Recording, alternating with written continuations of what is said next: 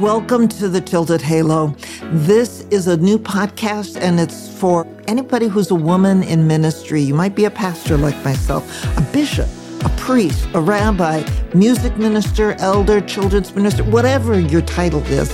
You're absolutely in the right place, especially if you're someone who loves your ministry and you're doing it well and you're feeling pressure to sometimes be perfect and deep down inside you know you're not. And how in the world to deal with that. And men, you're absolutely welcome here too, because this is about ministry and the same thing can happen to you. So you're all in the right place. Let's get started with the show. There are times in life where we as human beings have to make some hard choices. And when it comes to certain topics and its social and uh, issues and things like that, that is part of it, uh, including the issue that's very much on the minds of many these days is the issue of abortion. I don't know of any faith community where everybody agrees on which side of the issue you're on uh, when it comes to abortion because there are so many different facets to that. Yes, God created life and we are to honor life and we are do not kill. It's a commandment. But the whole issue of when does life start? We haven't really decided that. And because of modern medicine, these days, um, a developing child in womb can survive much earlier if there's a birth than in any previous generation, in any previous time. And so that makes that question all the more difficult. Um, and yes, there's a heartbeat. Yes, there's the feelings of pain and discomfort, but that happens to any creature uh, where there's nerves involved and any part of us where there are nerves involved uh, we feel pain. And so a developing fetus will feel pain uh, at certain times. And so it's, it's always such a hard, hard question. When I was in my first parish, there was an opportunity to be part of something called a cancer residency for clergy. And the person who was teaching this is uh, a genetics professor at uh, a university where I near where I was. And we had a lot of discussions about cancer, yes, but at one point, uh, someone in the class asked him about the question of abortion. And his answer for that was to me the wisest one I've ever heard. And that is that there's no easy answer to that question. You force uh, somebody to bear a child because you say can't have an abortion. Well, what are you doing to that mother? Whether, however, that a child came into being, if it was a violent situation through rape or incest, the thoughts of that mother having to bear that child for the person who did that to her can be very, very difficult. And how that those feelings then get transferred to the child uh, even before birth. You know, there can be many ramifications that we don't even begin to think about as to what happens and how that plays out in that child's life. Uh, have the child be born and give it up for adoption. That's not easy. You know, anyone who has gone through that pr- process of bearing a child and then giving that child up, you know, that's a part of you. How can you then just say, oh, I'm going to give this up. Yeah, it, that's yes, there are many people who are looking to adopt children. Wonderful. And that child, for whatever reason, may have a beautiful, wonderful home. But that child's still going to wonder what happened with my birth mother? Why wasn't I wanted? Why was I given up? And so often, you know, th- there are circumstances that I know of where um, uh, a child who's adopted and the birth mother and the adoptive parents get together and form a beautiful, wonderful relationship. That's absolutely awesome when that happens. There are other times where that, many other times where that does not happen. And a child goes through life wondering, who was this person? Who was my mother? Who was my father? How did I get to be? What is um, the biology and the genetics and the, the history that's there? Who really am I? Because I do not have the connection with these biological parents. So we're leaving a child with a lot of unanswered questions when they're given up for adoption. And there's a lot of questions for the parent, especially the mother, um, and sometimes also for the father, where a child's given up for adoption. It's like, what has become of my child? Is this child in a loving home? Um, will this child ever seek me out? Do I want to be known by this child? Do I want the child to know what happened and why? So that's not easy. And then there's the whole situation of somebody does choose to have an abortion. I've talked with at least one woman who has done that. I do not like abortion, uh, especially not for uh, an idea of birth control. That's not an appropriate method of birth control.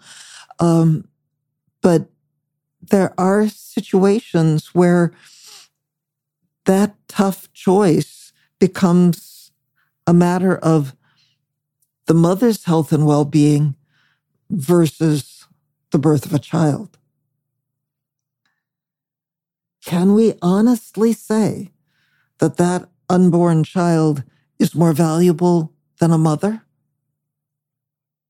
If we're making somebody face that decision, this could still be a death.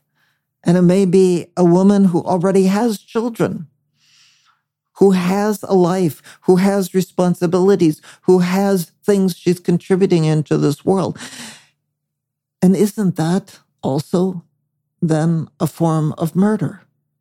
If you see abortion as murder, forcing a woman to go through and face her own death in order to have a child born, that can also be a form of murder. So none of this makes it easy.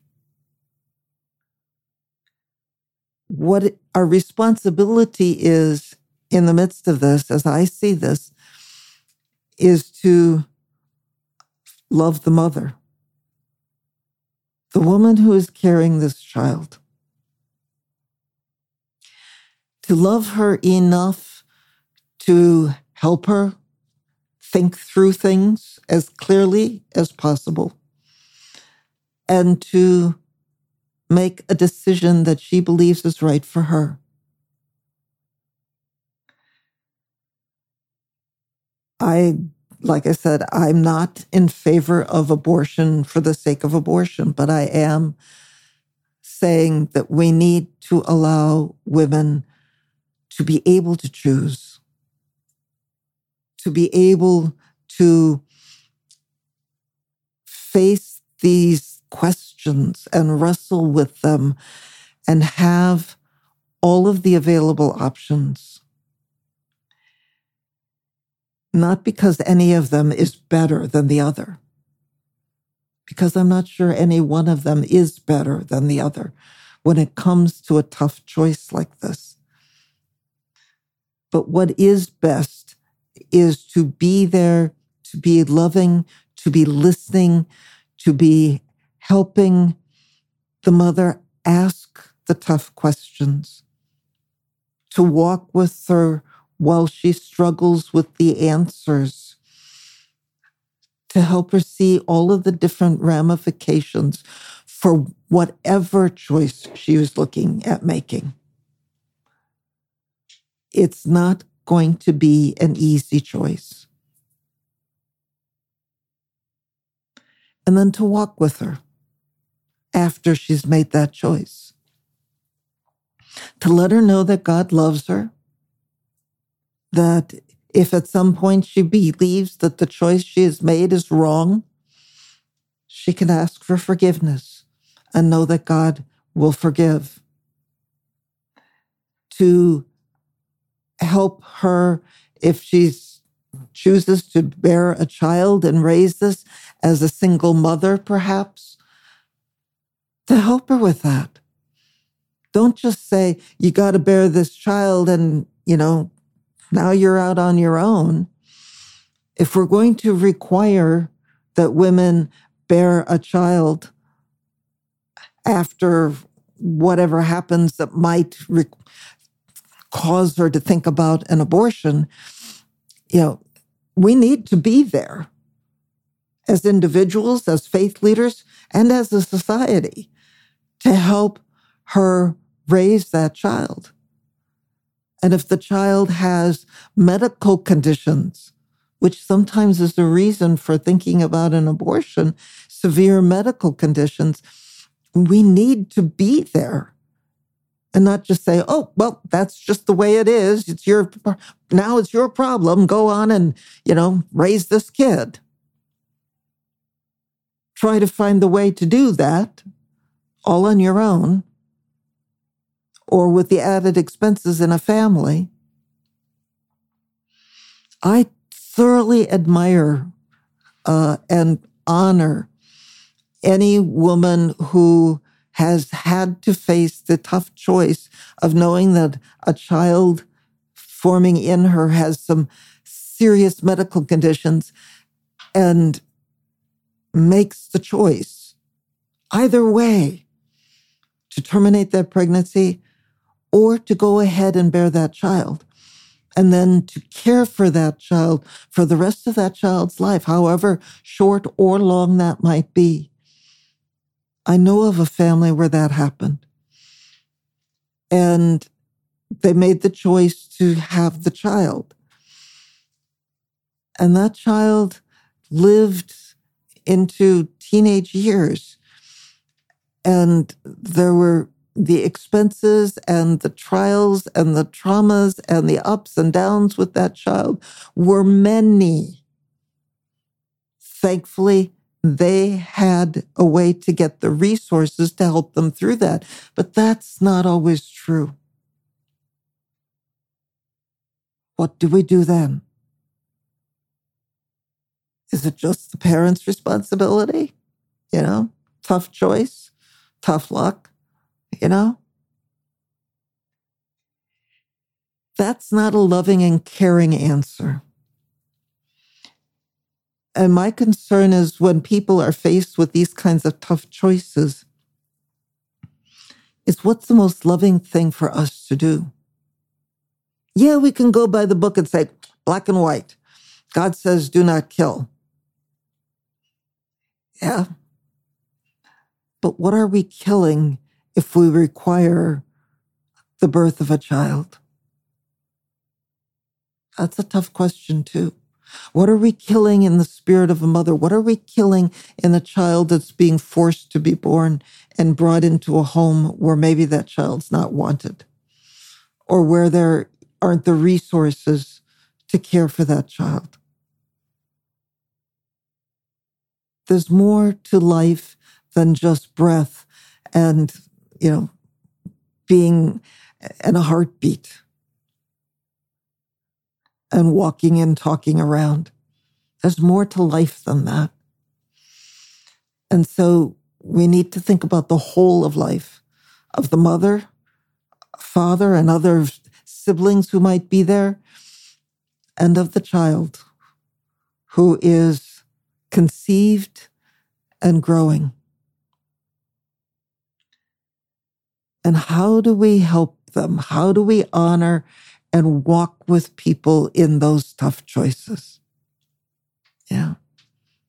It's easier to make a rule and to therefore wash our hands of it. But we can't wash our hands of people. And we can't wash our hands of God's call to love us and for us to love one another as we want to be loved by God and by others. So I challenge you this time too. What is it that you can do to show God's love?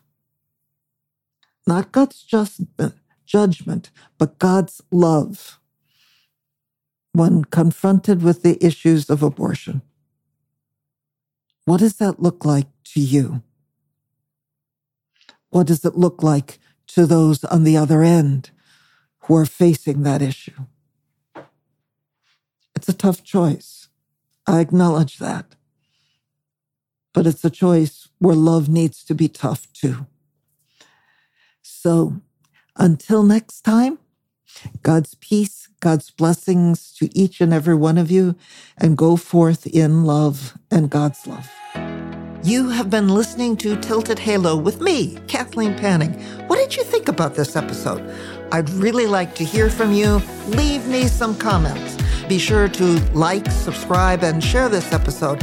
And catch another upcoming episode for more conversation on ministry, life, mindset, and a whole lot more go to www.tiltedhalohelp.com where I've got a resource guide and other resources waiting for you. And be sure to say hi to me, Kathleen Panning, on LinkedIn. See you on the next episode.